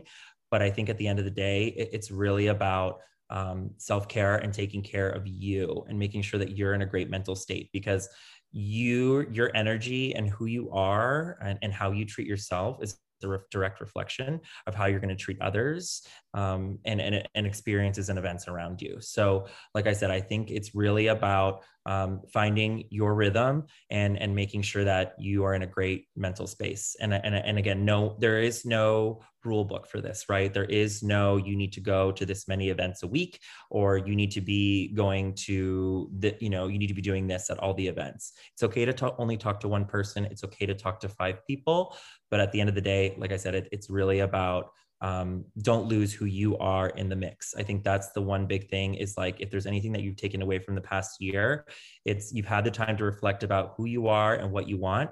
And now it's time for you to actually get out there and, and get it and grab it and, and take care of yourself. I go what a great closing out. You know, that's something that hits personal to me. I definitely had moments where I thought I had to have a rule book where how to talk to 30 people or do certain kind of drugs or something. And you know it, it's good to hear that because like i'm that's what i'm learning right now myself. Honestly that's my road right now. And yeah thank you so much. Um er, everything you said hit home and i really hope that the listeners I, I hope people could take away because like I'm already taking away a message from this, and I I love that you're my guest, and I hope to have you on this again. Yeah, uh, it's about damn time. Like I know it's been a while. I'm so glad we're finally getting around to it. I know. I believe we've been talking about it for like the past year, and I'm like, okay, like it's about yeah. I'm definitely gonna be like hitting up, being like, uh, I need you again or whatever. But, uh, I love yeah. it. I'm ready. Thank you so much. Love you. you. Um, and I will see you later. All right. Thanks. Bye. next up, we have a long lost friend, Idan. I haven't seen him in a minute, but we get into some things about working from home, FOMO, things opening up, wearing a mask. He has an amazing view on things. So enjoy the ride. Hey everyone, it's Antonio with Nana Tingz, and I have another guest here, Idan. We have not seen each other in a minute, but welcome. Hi. Hi. Um, tell us, the listeners, a little bit about yourself. Like, what do you do? Uh, where you live in New York? All those cool things. Yeah, absolutely. So I live in, um, I guess you could call it like the border of Hell's Kitchen. I'm on 42nd and 11th. I am going to be 33 in August and I'm in digital advertising. Cute. And wait, August. So Leo or Virgo? Leo. Hey, okay. Very much a Leo. This is why I liked you. I'm a Libra. So Leos are my number one most compatible signs. And yeah, y'all, I fuck with Leo so much. Good. Uh, that makes me happy. Yeah, I um I'm happy that you're on this. I love your vibe and I feel like you have a really good input about this topic. Uh, I you mentioned before we were recording about working from home, so I wanted to dive into it with uh, marketing. What, what, how, the best way to say it is like, how do you feel about working from home versus in office? Uh, what are your pros? What are your cons? And what do you prefer? I hate to love it and I love to hate it. You know, it's a very conflicting feeling most days. Um, I love having the autonomy to kind of do what I want when I want. My boss is very trusting of me because she knows that I get my work done. But I'm also the kind of person that I'll work until like 11, 12 o'clock at night so that I can sleep until like 10 the next day. You know, so yes having the flexibility is my favorite part of it, but my least favorite part is like I'm always on. There's not a fine line between work life and home life because they're very much the same. And during the pandemic, I adopted a dog that uh-huh. I have a very strong, like, relationship with only because he's very attached and needy, you know? So because I've been home so much, when I do go out, it becomes very hard. Um, and we'll kind of practice like separating from each other. Like I'll close the door to like one area of my apartment and let him hang out alone just to kind of get used to it. But I think it's it's just as hard on him as it is on me. Aw, and oh my god, hi Nuggy. Oh, I so my mom just got two baby kittens and I'm so attached. Like I will be drinking at a bar and like be watching videos of my cat. Mm-hmm. it's it's gone to that point. I was gonna adopt two because I figured why not. And then as I was filling out the paperwork for both, I thought I was a little bit crazy for doing that. Um, initially, I was gonna get Nacho and Queso, but now I just have Nacho. Oh, okay. First of all, cute names too. We have Onyx and Oreo, so I stand this. well, growing up, I had a long haired Chihuahua named Taco. So, oh. yeah. Oh my gosh. I, uh, but yeah, so cute. Going into so work, it's you were you in the office like pre COVID, like five days a week?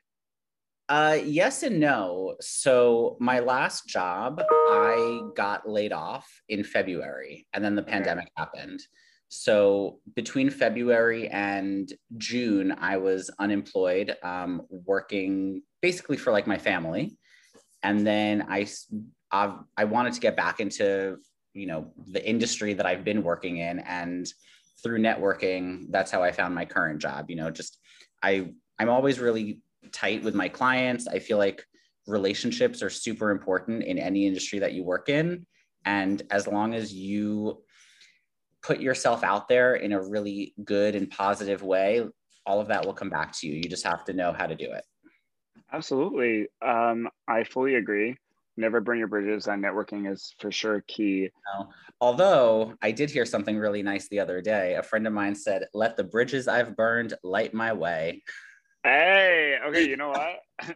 okay, you know if it's like listen, if it was a toxic bridge, you burn that shit down. And yeah, yeah exactly. Totally. A, a thousand percent. And the job that I was in previously, like I was miserable. I didn't like the people I worked with. I'm someone who's very culturally driven. And for me, if I'm going to have to be around you five days a week, like it's very hard for me to fake the funk. Either yep. I like you or I don't. And it's not like a personal thing, it's a professional thing. I'm here to get my job done. I'm here to service my clients. I'm not here to be friends. I'm not here to play like office politics. I'm not here to be a favorite or not a favorite. I, I have zero interest in doing any of that stuff. And um, I will say that one of the benefits for me about working from home is I don't have to deal with any of that nonsense. It's an you know? So like, it is. It is really nice, and I think that's one of the things that I may take for granted if and when I go back to the office. Um, they've told us about like a soft opening happening right now. They're using all these fancy terms like it's the amber phase and then it's the green phase. And I'm like, I don't care what phase it is. If I need to go to the office and reserve an, my desk through an app a week before and I can't take my mask off while I'm in there and I can't have lunch and I can't use certain common areas, like that to me is not a conducive work environment. Like, why would I want to leave my home to go do that? I absolutely agree. I've gotten used to making espresso, working on my own time, having space, not having that like fake forced relationship. And that's that's a part of the whole COVID thing is like I don't personally know if I'm ready to go back to something like that yet. I want to like so since I started during the pandemic, um, my coworkers I've never met in person, and oh, I've oh true, yeah, and like I've organized um, a couple brunches with them just to get to know people, um, and not like everybody, just the people that I like. Um, and it's been really nice. I gotta say, part of the success that I feel I've been able to have professionally is because I work with people who have a very strong work ethic, really care about their clients, really care about what they're producing. And, you know, we're very much like a dollar driven company. I hate to say that COVID has been very good for our business, but it has. And I don't think that we're looking to change things too much because we just went through so much change that we had zero control over. Yeah, wow. And then so my next question is what how do you feel about the whole like transition of like going from a year of like quarantining and stuff to now things reopening? Do you have any viewpoint on like the shift of like over socializing again? Or what i just what's your headspace on this? Uh, my feelings evolve and change you know day to day. I will say that a couple weeks ago i was out um, on fire island in the pines and mm. i went to a house party and felt very overwhelmed and uncomfortable being me this past weekend. being around so many people. And I think it's because like, you know, I went from like zero to a hundred. There was no buffer. Yep. And I just I didn't mentally prepare myself or give myself an opportunity to like reflect and think about how it's going to make me feel. I kind of just threw myself into it. Um, and then this past weekend, I went out to the bars in Hell's Kitchen. Um, and I literally threw myself into like a crowd of people and couldn't have been happier. So I think it's just with anything, like you get more comfortable with it. Like in the beginning of working from home, it felt so uncomfortable and so unnatural. Yep. And now it feels like I've been doing it forever. You know, it's just, you have to like, you know, like the, the stages of grief and mourning, it's the mm-hmm. same thing. You know, you kind of just have to like give every piece of the experience like its dedicated amount of time to kind of work through those feelings absolutely i'm i'm right there with you there's moments that i'll have an event at thriller bill and i'm living my best life especially with the capacity now i can have like 200 people on my event but then mm-hmm. there's moments where i was in fire island and i'm like why does this feel weird or like I don't know. I've gotten so used or sometimes to, I feel uh, like guilty about it, you know, because yeah. like there are there are parts of the world that are still going through the pandemic and being hit the way that New York was in March of last year, you know, and a part of me feels like it's irresponsible. I just, you know, I have a lot of sensitivities around that kind of stuff. And that's something that I struggle with, but that's like a, a me thing. I don't think that's like a everybody thing. Yeah, but that is very sweet that you do. that's empathy, right? You are putting yourself in your in other people's shoes around the world. So yeah. that's rare that people do that. And I, but I think that's amazing that you do that. That means you have a good heart. um, I'm highly sensitive as a human, so I love when I hear things like that. Because I was even like, I was yeah. chatting with um, I made friends with a woman who lives in my building that's in her 50s, and I, you know, in getting to know her, like I would offer to get her groceries or help her to do stuff. Not that she's incapable, but like, you know, you don't need to be like overexerting yourself or doing things. Like if I'm going to the store, I'm happy to pick up eggs or milk or whatever you want. Um, and I was chatting with her today and she said how she has all of this like PPE stuff that she doesn't know what to do with. And in my head, I'm like, donate it, donate it to hospitals, donate it to shelters. Like people would love to take it. I'm sure there are charities or organizations that would send it to parts of the world that are really struggling right now. And if you're not using it or don't plan to use it, you know, the last thing you should do is throw it away. Exactly. Absolutely. Give back. And especially, mm-hmm. I mean, that's what 2020 taught us, right? I mean, between economic difficulties and increase in homelessness and all this stuff and minorities not having coverage or COVID testing, it's been a, uh, it's been a mess uh, and definitely has been eye opening, but I you're, say, yeah. One of the things that I hope people don't forget coming out of this experience is like gratitude and appreciation. Yep, that you we're alive. so quickly did we go from zero to 100. Like the bars were fully closed, now they're completely open. And I feel like, you know, the same way that we look at like 9 11 every year and we kind of, I don't want to say celebrate it, but we remember this experience that shaped and changed us. I hope that we do that for COVID. You know, like the 600,000 Americans that died I I hope that they get remembered in some type of capacity in an ongoing basis. You know, not every day, but at least you know once a year, just to say like this was a really terrible time in our history as like a society, as a global community. Um, and I think that we should use these lessons to teach us and inform like decision making for the future. I absolutely agree. I had a conversation with someone just right about this and right in Faro and, and he was like, Isn't it crazy that we're all like manically partying right now, but like no one's talked about like the millions of people that died around the world? And I was like, fuck, I was like, that's so true. It's only been a year and like it really is going zero to 100. And not even zero to 100, like zero to 150 or 200, because like some of these parties are like wild. and I don't think people like know what to do with themselves because they've been cooped up for so long. Like, I was chatting with um, a friend of mine about Pines Party, and I'm like, I'm kind of scared because I've seen people get airlifted out because they were so fucked up on so many drugs. I'm concerned that people are going to go hard for the sake of going hard because they haven't in so long. And I don't know about you, but like if I take like a couple weeks off drinking, you know, I have two cocktails and I'm ready to black out. So I can only imagine what like other people are probably sensitive to or prone to. And I know that um, a lot of people during the pandemic, especially those who suffer from um, substance and alcohol addiction and abuse, like this was a really bad time for them because you know you're at home with only like the demons in your head to think about. So I worry for the kind of like I don't want to say mental illness, but like the the kinds of like PTSD and trauma that people are going to have that will probably go unspoken for quite some time.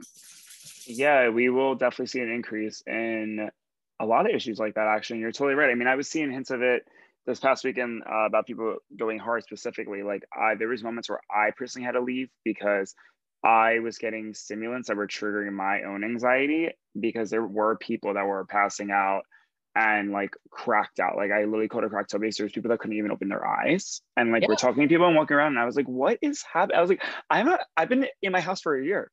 Like I'm not ready for that. I know? I love to party. I love certain drugs. I will do those things, but I also know my limits and I think there are people who like to test their limits, and that's yeah. where it gets very dangerous. Um, Absolutely. Um, I need to surround myself with like people I know and trust and feel safe around. And I don't think if there's something that I've become definitely much more aware of because of COVID, it's my own ability to be like mindful and aware um, of my feelings, of those around me, of the things that I'm like willing to tolerate, willing to not tolerate. And I don't know if people used this, you know, 14, 15, 16 months to be like reflective and introspective. Some of my friends that I am not necessarily super close with, but I checked in on during the pandemic just to see how they were doing, you know, like when when I would hear things like I hate this, I can't do anything, there's nothing to do, I'd be like there's a lot to do. You're just choosing not to. You know, like it's all about how you want to spin it. And if, you know, if you want to choose to sit at home and do nothing, you can do that. If you want to sit at home and take your feelings and turn them into a book or song, you can, you know, like, uh, me, no, maybe, maybe, uh, yeah, I was talking you know, about that too. Yeah. Time, time is like the most beautiful thing because there's never enough of it. And what you have, you'll never get back. So if you want to use it poorly, yo, that's like your prerogative. But then you have to accept the fact that you'll look back on it and see nothing. I love this viewpoint right now, by the way. I was like, preach more. I was like, I'm over here like I'm like you're speaking my mind right now, and you're absolutely correct though. Yeah. Pre-pandemic, I was someone who's very much like the glass is half empty. I've always been a pessimist. I feel like maybe that's the New Yorker in me. Um, you know, I grew up in Queens. This is like New York is my home, and seeing it get hit the way that it did from COVID, I think really shook me.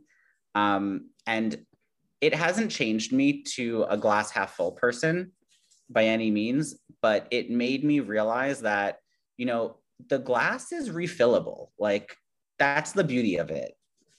How it doesn't matter yes. if it's full or empty. It's that if you want to refill it, you can, but it's up to you to do it. Yes, I uh I, I have nothing to say usually. So like usually when I close out, I'm like, what would be one thing you would want to say to the listeners? But like I feel like everything you just said in the past like three minutes are just straight up facts and great advice. like well, I I just I feel like this pandemic has I hate to say it, but it's really helped me discover a lot of sides of myself that I've never really paid attention to because I've never had to. There's so much noise around you when you're in a place yeah. like New York that's always on. When you have, you know, the silence, you can hear things you've never heard before. Um, yeah. and it's really up to you to listen to it. Like you don't have to. It's it's your prerogative. Um, things are as as you want to make it, and I don't think that there's a right way or a wrong way to navigate this reopening. It's very much your choice, what you're comfortable with. Like I have some friends that for them, COVID is never ending. You can vaccinate them every day for the rest of their life. It's never ending then you have other people who like you know i was living with a roommate prior to uh, moving out on my own and he he's a small business owner. He runs a gym. You know for him he's like this pandemic is going to ruin my life. It's going to bankrupt me. I can't train my clients. I can't go to the gym. And for him like he did everything that you are not supposed to do and he did not get covid no idea how that happened. Oh, wow. I, and this is the other thing too that I struggled with a lot. Like, I am someone who was very mindful of myself and my ongoings during, you know, especially the height of the pandemic. Um, I didn't get COVID. A handful of my friends, I would say, if not all of my friends, did did um, get COVID but I did have an experience where I tested like a false positive after a girlfriend of mine had come over. I made us dinner. We were like, you know, we slept in the same bed with each other. We smoked from the same bong from, you know, each other. And the next day she's telling me that she tested positive. I didn't get nervous. I just went, I took a rapid test. It came back positive, And I was like, fuck no. There is no way that I'm going to be so lucky to be asymptomatic. I'm just not that person. Not going to happen.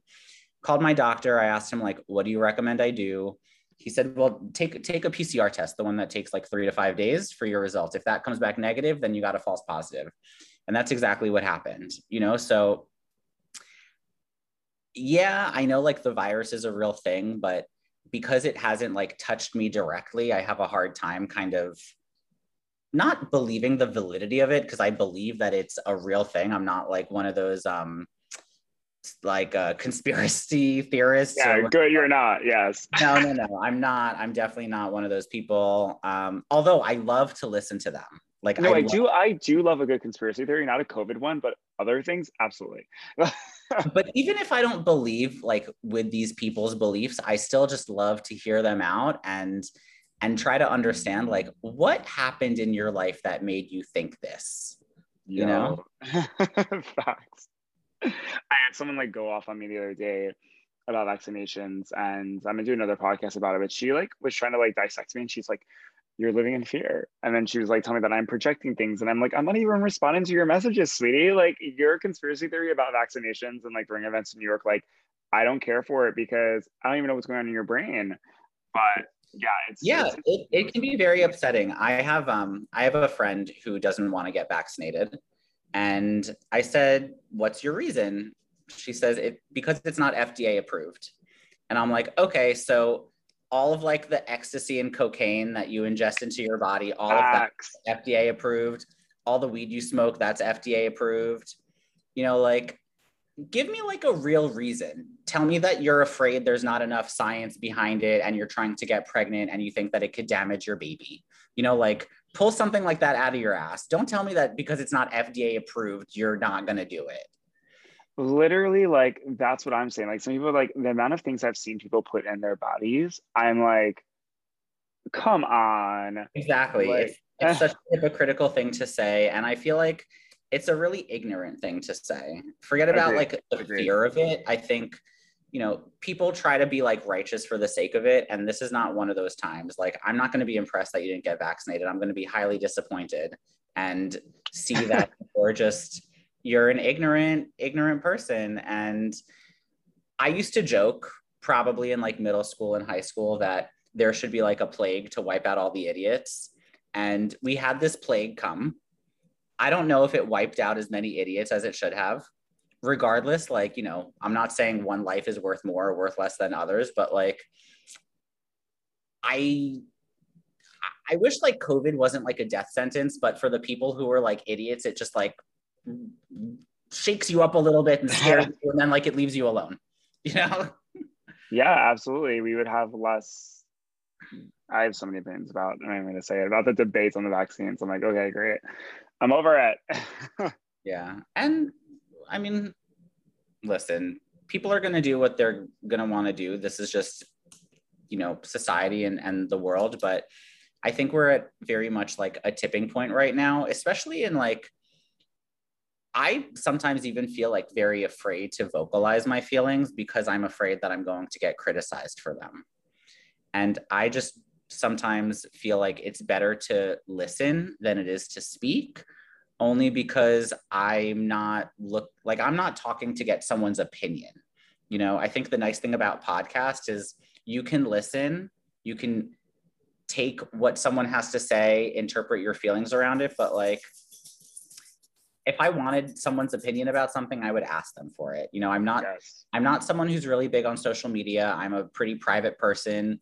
And if I wanted to invite opinions and criticism, I would do so. But like for me, that's not what I'm about. I like to learn. I'm a very curious person um, within reason. And that's, you know, that for me, like I'm content like that. Yeah, I, I love that though. You know you're laying and you're staying in it. And I respect that. And I'm the same way though. I'm like, unless I'm asking for feedback, I don't want to hear it. Mm-hmm. Uh, but I mean, facts. But so to wrap this up, what I mean, you've said so many like amazing points. I don't know what you would say because I feel like everything you said is so valid. Um, what would be like a close down advice for someone that is listening to this and is like, I don't know what to do, or is scared to socialize, or you know that kind of like anxiety, fear? Like, what would be a little simple advice you would give them? just take things at your own pace. You know, don't feel pressured. Um, there's not a right way or a wrong way to do it. It's about how you feel comfortable. And your comfort levels are going to change every day. It's not something that is finite. It's okay to change your opinions. It's okay to change your feelings, the same way that it's okay to change your clothes and change your hair and change your opinions, because the more you learn, the more insightful you become. And, you know, I might have a moment where I feel like it is too overwhelming for me and I want to go back home and I don't want to be around people, you know, but for now, I feel very comfortable.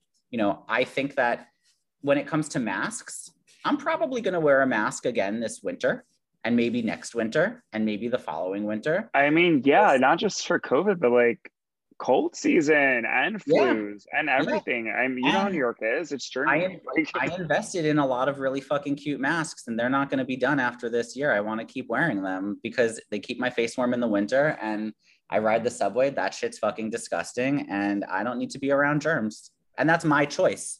No one's telling me I need to do it. Yeah, exactly. And it is, it, you know, I love that you said at your pace. And that's what really matters. And even for mental health reasons, like, yeah, so do that your own pace. And if people want to criticize you for wearing a mask, that's fine. You know, like, I don't need to be around people who are going to criticize me for those types of things.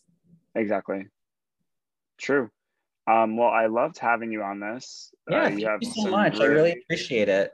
Yeah, I'm glad. Like, I, I I haven't seen you in a minute, so this is a nice little reunion. And yeah, if anything, it would be nice to connect, you know, offline and do something fun. If you're going to be in the Pines at all, I'll give you my all my weeks because I'm going to be there a lot.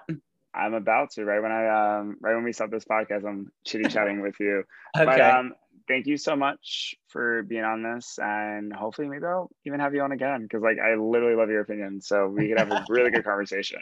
Anytime anytime it's my pleasure. I'll talk to you soon.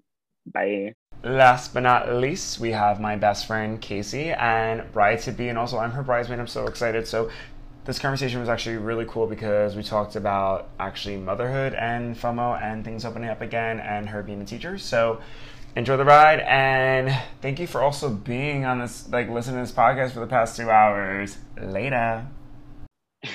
Hey everyone it's antonio with Nana Tingz and i have a special guest one of my best friends and bride to be miss casey. Hey hey. Hi welcome finally to my podcast. I've been waiting. So, a little throwback to everyone. I've known her since high school, and we've always created together from singing lessons to theater. So, I've been waiting to have you on a podcast because it's just another thing that we're doing together. It's creative. so excited.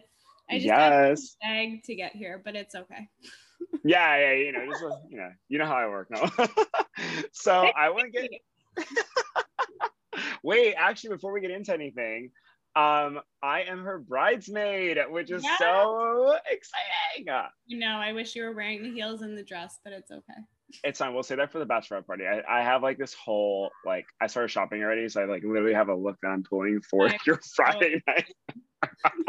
when you said yeah, when you said wig dinner, I was like, yeah, we're gonna do something. A wig moment is like everyone needs one inch on inch on inch baby. And i'm really excited for you though. Like you, you're getting married. This is a really big chapter. Also she is a new mom. You are killing the game. I'm going to put your instagram also in the description because you do make really fun vegan meals and all this other stuff. So please check her out. I love her so much. But um also wait another thing that you do that we're going to get right into it is like she's a teacher. Yeah. so i want to my first question is how was it? Well you you were you going into school during like this whole covid time right? Yes so we stopped last March and then we started again in September, but the classes were like five kids in each class. It was so small. Oh, and, got it. Yeah. And then some of the classes were all remote. So I had two in person classes and then three remote classes, um, which was so weird. And then in November, we were home for about two months and then we came back and now we've been back since. Now, was there any like cultural shock for you or have you had any coworkers or just friends that like, you know, I, I know personally I'm, I'm in this like limbo of like, okay, I'm excited to go back, but at the same time, like I like my space. So like, how is, what's your headspace around this whole like going back to commuting, going back to working and being around people and germs and all this ish? um, well, commuting is horrible now because everything's starting to open up again. Yeah. Um, but you just, I think everyone's just finding like their groove of when to leave and how long it's going to take. Um, and then at first in September, I was really hesitant because group work is like a huge thing. It's, sorry, especially with like special ed classes. Um, so that I was nervous about. So I was having them like turn their seats and like not touch each other or like what was what they were using.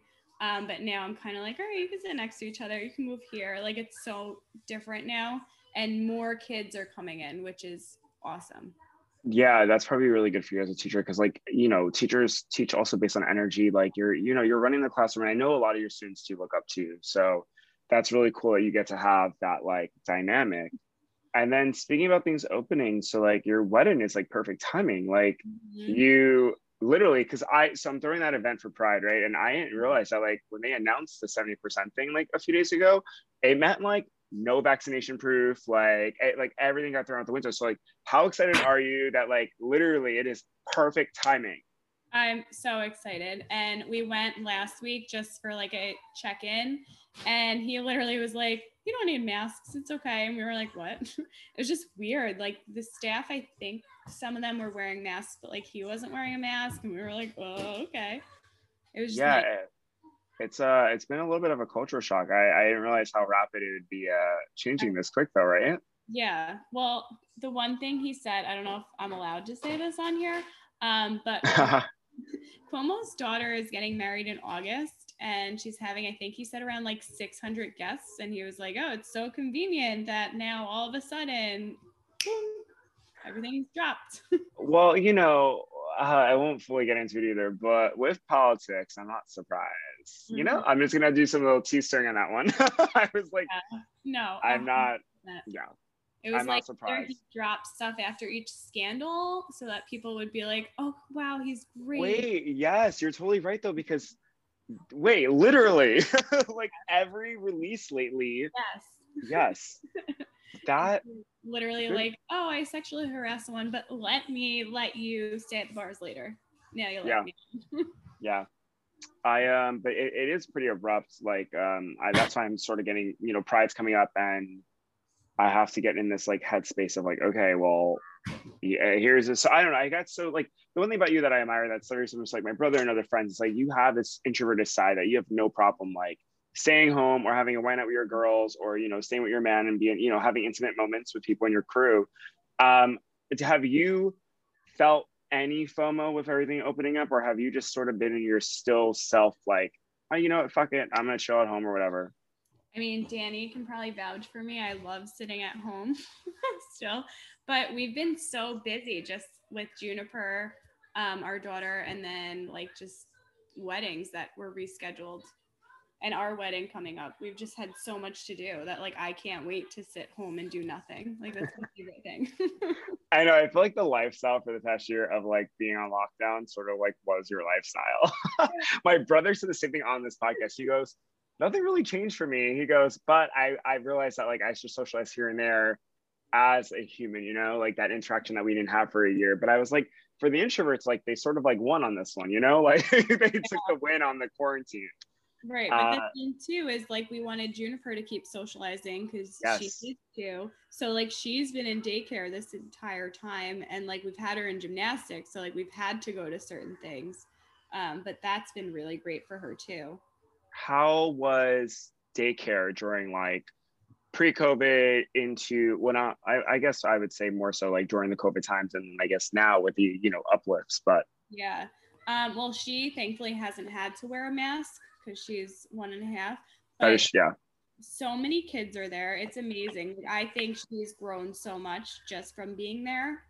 Um, because I don't know, I didn't really want her like sitting in a house by herself, like with one yeah day. Like that's not fun for a kid. Because in the normal world, every kid would be at daycare or like somewhere with other kids around them. That's very true. You have such a good per like I this one I'm glad I have you on this podcast because your your perspective is so it's very it's different than a lot of my guests like the motherhood side of it like things opening up and as well as the teaching side of it i um and also like you have no mind not socializing so i love your combination's great i love i truly love it but i'm really happy that like your your wedding and also the bachelorette party is like we don't have to really worry about this stuff anymore. And what I do like is like your the things that we're doing with you for your wedding is like very intimate. So I like that kind of like ease into socializing, and I honestly think it's the perfect timing for you. Yeah. Um, and also your like your uh, honeymoon after, right? Like your trip is also going to be really good, um, and all that. But I do you have any advice for um, new mothers or teachers that may have uh, any anxiety towards this reopening, or not even just anxiety, anything? It could be like just feeling indifferent about uh, their pace or what what to do next. Um, I think honestly, like find a group of people, even if it's not like your friends, just people to talk to that might be going through the same thing. Yeah. And also, I've been reading this book. I just started it. It's How to Unfuck Yourself. Ooh. Yeah, no, it's so good. It's not like a self help book, but it's like a mindset shift book. Okay. It's so good. Um, it basically is just like if you're thinking this way, like obviously you're not going to get what you want. Like start thinking like, yeah, I could do it. Like, oh, a 30 minute workout. I don't have time for that. Like, why don't you have time for it? It's just thinking like different ways. Um, but I actually just recommended that book to a friend today. Um, but yeah, no, I would recommend like different books, like podcasts, because you never know. There are people out there that are probably going through like the same exact thing, and you just aren't searching for them. That's very true. Um, I'm about to look up this book though now after. So good. I can't. I'm hooked on it. I uh, have you read the subtle art of um, what is it? This fuck. Is what is the name? Is that it? The subtle art of not giving a fuck. Or no? Yes, that is it. That is it. Yeah. It, it literally changed my life. Like reading it, I was like, oh fuck, it really is like a mind switch. Like it really, you know, a lot of things are mentality, right, or perception, and yeah, I I think if I read the book you just recommended with that combination of the other book, oof, it could do some yeah. magic. Yeah. I think too, like just really taking care of yourself is so important. Like eating right and like working out, it changes a lot. I agree. And hydration station, mm-hmm. I that's personally what I've been doing. Sometimes when I'm thinking too fast or I feel like I have the need to like I have to go to three events because it's open. I'm like, chill, breathe. Maybe just one event's good enough, you know? Like, yeah. like go into it. Exactly like respect yourself and know your limits i absolutely agree well thanks for being on this i know it's sweet and short but that's pretty much what the deal of this podcast is, is just getting quick opinions and good advice and all that but i am excited to have you on more in the future. Yes you have and... to invite me because i'm tired of asking and begging. Like yeah, okay. okay we definitely will come up um with a theme and then we'll have a full length podcast like 20 or 30 minutes where it's like a few topics and we just go in on it. Okay. I promise this hold me to it okay? Hold me to it. Okay. And because i'm seeing you a lot this summer anyway so there really is i know you won't forget. I know i'll get a text message about it. And also like i'm seeing you this whole summer. So like honestly like mm-hmm. the accountability is like i'm gonna be with you this summer so i cannot fuck that up. I promise okay? And this is this is on the record right now. This is going on the podcast this part. I promise casey that i will do a podcast episode with her. You all heard it. Everyone listening is hearing this part right now. So that is for sure happening. All right. Amazing yes um i love you take it easy and i'll see you later Love you. Bye. Bye.